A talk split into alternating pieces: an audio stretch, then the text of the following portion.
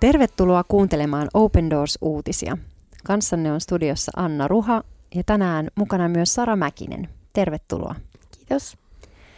Tässä ohjelmassa me haluamme kertoa vainotettujen kristittyjen elämäntarinoita ja mitä eri maissa tapahtuu, millaisia rukousaiheita meidän siskot ja veljet meille haluaa välittää.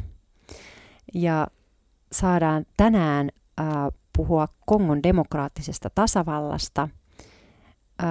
Kongon demokraattinen tasavalta on World Watch List-raportin raportin listalla, jossa on 50 maata listattu, joissa on vaarallisinta elää kristittynä, niin tällä listalla sijalla 37.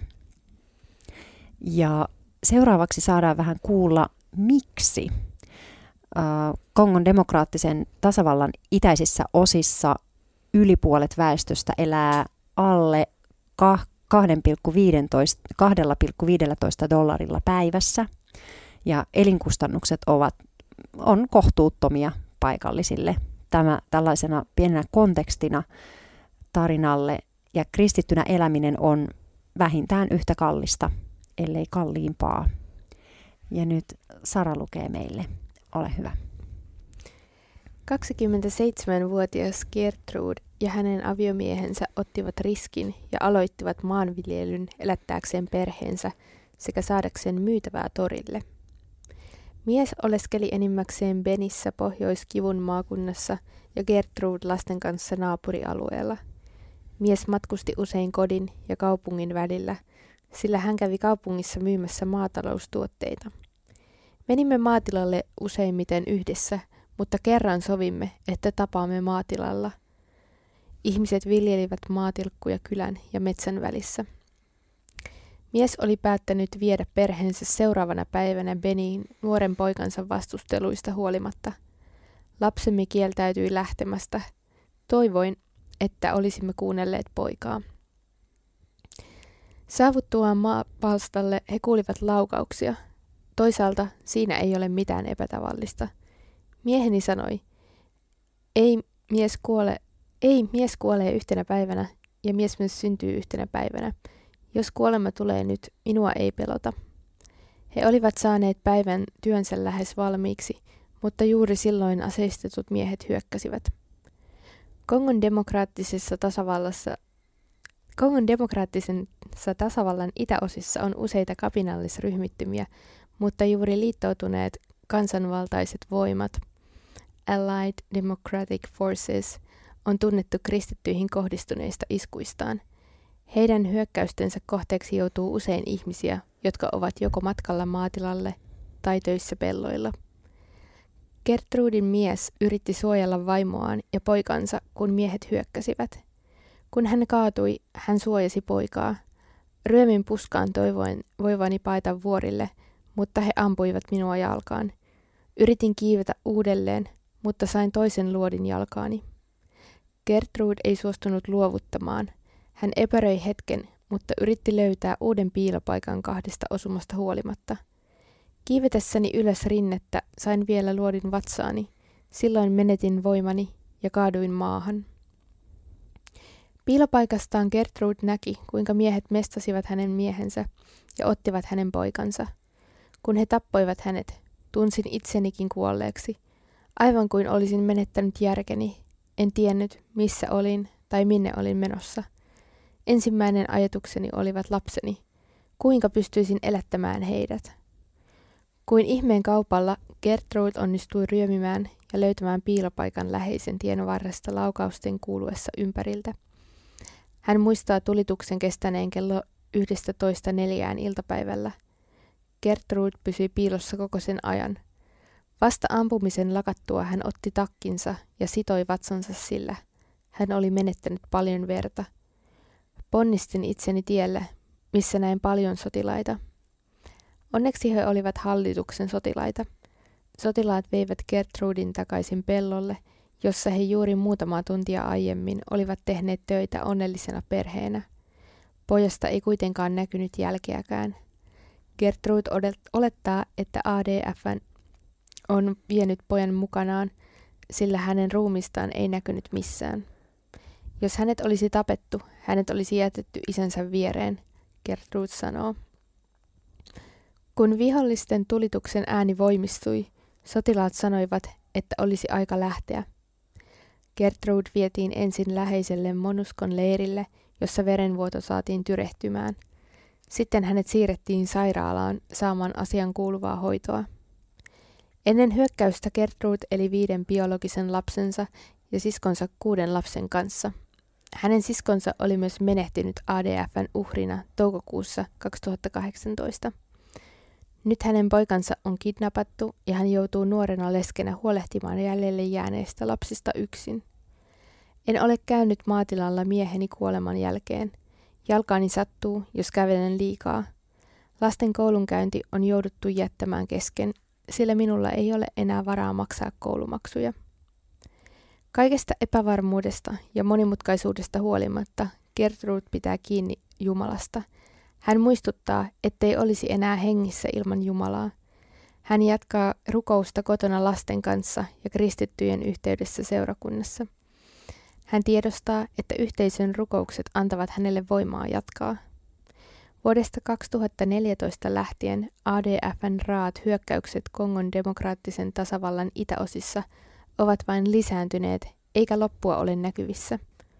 Kun kuulen tällaisia asioita tapahtuvan lähialueella, pelästyn. Joskus menen toiselle paikkakunnalle muutamaksi viikoksi ja seuraan tilannetta tarkkaan. Jos rauha palautuu, palaan takaisin kotiin. Gertruden kylän hyökättiin vain kuukausi hänen miehensä kuoleman ja poikansa sieppauksen jälkeen. Siinä yönä hän ja lapset pakenivat. Kun he seuraavana aamuna palasivat, heille paljastui, että kaikki heidän naapurinsa olivat kuolleet. Selviytyäkseen Gertrudin lapset tekevät erilaisia hanttihommia. He viljelevät toisten tiloilla, noutavat vettä, puhdistavat vettä hiekasta ja jauhavat soraa. Open Doorsin taloudellisen tuen avulla Gertrude on perustanut oman yrityksen, kaupan, josta kyläläiset voivat ostaa päivittäistavaroita. Gertrude ja monet muut hänen kaltaisensa tarvitsevat kuitenkin yhteisön tukea voidakseen edelleen toimia evankeliumin todistajina ja pysyäkseen lujina uskossa omalla asuinalueellaan.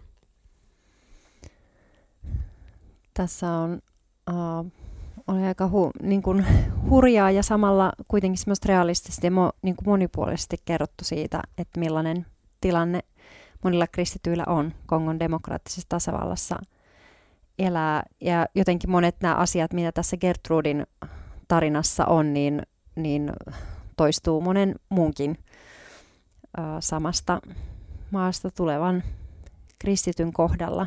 Ja jotenkin uh, niin, sellainen, että, että alueen kristityt on, on monenlaisessa vaarassa joutuu siepatuksi tai ja, ja raaka väkivalta on, on tavallista, just erityisesti tämän ADFn taholta. Uh, naisia voidaan raiskata tai heitä pakottaa naimisiin sotilaiden kanssa. Ja, um, no Gertrudin kohdalla sitten oli vähän, vähän toisinpäin, että hän menetti sitten perheensä ja jäi yksin yksin sitten ison, ison lapsi, mm. lapsilauman kanssa, että uh, maassa, jossa muutenkin toimeentulon saaminen on vaikeaa ja on hyvin alhaiset, alhainen se tulotaso, niin, niin on mm. tosi, tosi, tosi vaikeaa jäädä ilman, ilman sitä puolisoa. Niinpä. Kyllä, siinä on aika monet elämän peruspalikat viedään kyllä alta, että, että se ei ole helppoa, että saa maksaa todella, todella kovaa hintaa tästä Jeesuksen seuraamisesta. Hmm. Ja jotenkin, no semmoinen niin yksityiskohta, mikä mulle jäi tästä hänen tarinastaan, jotenkin toi, että miten kuvattiin, että hän rukoilee lastensa kanssa. Kyllä. Niin jotenkin semmoinen, että vau, että hän silti niin kuin antaa välittää eteenpäin sitä, mikä hän on kantanut elämässä uh, näiden kaikkien vaikeuksien läpi. Ja tavallaan tietyllä tavalla myös se niin kuin valinta, hän on jotenkin, mm. niin kuin hänen kohdalla tulee just jotenkin todeksi, että hän on laskenut ne kustannukset, mm. mitä Jeesuksen seuraaminen voi maksaa tässä maassa. Ja silti hän haluaa valita Jeesuksen. Että siinä on jotain semmoista, mitä niin kuin, ei ihmisen järki voi jotenkin Näin. tavoittaa että miksi kukaan valitsisi tuommoisen kohtalon. Joo, joo, niinpä. että jotenkin, ja hän on valinnut, koska hän on kohdannut Jeesuksen ja siinä on jotain Mm. niin semmoista, mitä ei mikään muu tässä maailmassa voi antaa. Näin. Ja että hän haluaa jotenkin sitä välittää lapsilleen eteenpäin ja rukoilla heidän kanssaan ja jotenkin Mm. näyttää, että joo, tämmöistä on. Niin, Mutta näin me niinku, kyllä. mitä muuta me valittaisiin. Vähän niin kuin Pietari sanoi Jeesukselle, että no minne, kun Jeesus kysyy, että jotkut loukkaantui johonkin hänen puheisiinsa ja lähti meneen, niin hän kysyi Mm. opetuslapsia, että no aiotteko tekin lähteä, niin Pietari sanoi, että minne me mentäisiin, että sulla on niin kuin el- elämät, elämän sanat, että Niinpä. Ja Mm. just toi on myös kaunista, että vaikka hän niin on kokenut kahden kohtalon, että hänen miehensäkin on kuollut ja se tuntuu varmasti vähän niin kuin, että haluaisi itsekin ehkä niin kuin kuolla, mutta hän oli tosi sinnikäs ja jotenkin mm, tuntui, että tästä välittyi semmoinen, että hän haluaa pysyä jotenkin elämässä kiinni ja tässä elämässä on niin kuin paljon vielä ja mitä hän haluaa vaikka lastensa vuoksi tehdä ja evankeliumin vuoksi tehdä. Ja... niinpä, niinpä. On, joo. Ja tosi, tosi hienoa, että me saadaan tänään myös rukoilla hänen puolesta. Sen lisäksi, että, että puhutaan näistä asioista, niin, niin jotenkin vielä hengessä olla yhtä hänen kanssaan. Kiitos siitä, pyhä kolmiyhteinen Jumala, Isä, Poika, Henki. Sä oot itse yhteyden Jumala ja sä luot yhteyttä. Kiitetään siitä yhteydestä, joka meillä on Gertrudin kanssa tänään tässä, juuri nyt tässä hetkessä. Kiitos, että sä sun hengellä yhdistät meitä.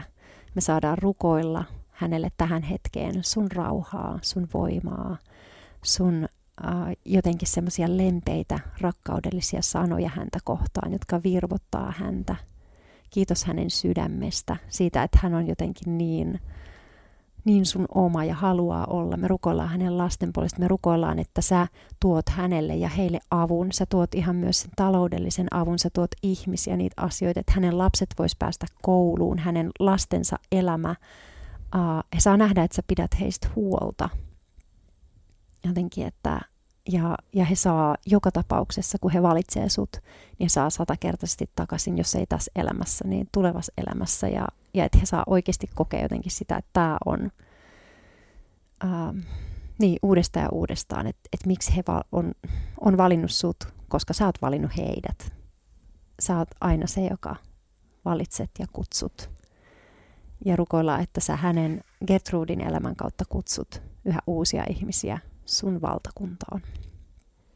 Jeesuksen nimessä, amen. Aamen. Kiitos, kun olit kanssamme tänään. Ja jos haluat lukea lisää tarinoita vainotuista kristityistä, niin voit tilata Open Doorsin ilmaisen lehden osoitteesta opendoors.fi kautta liity. Ja jos Jumala suo, niin ensi viikolla kuulemme jälleen.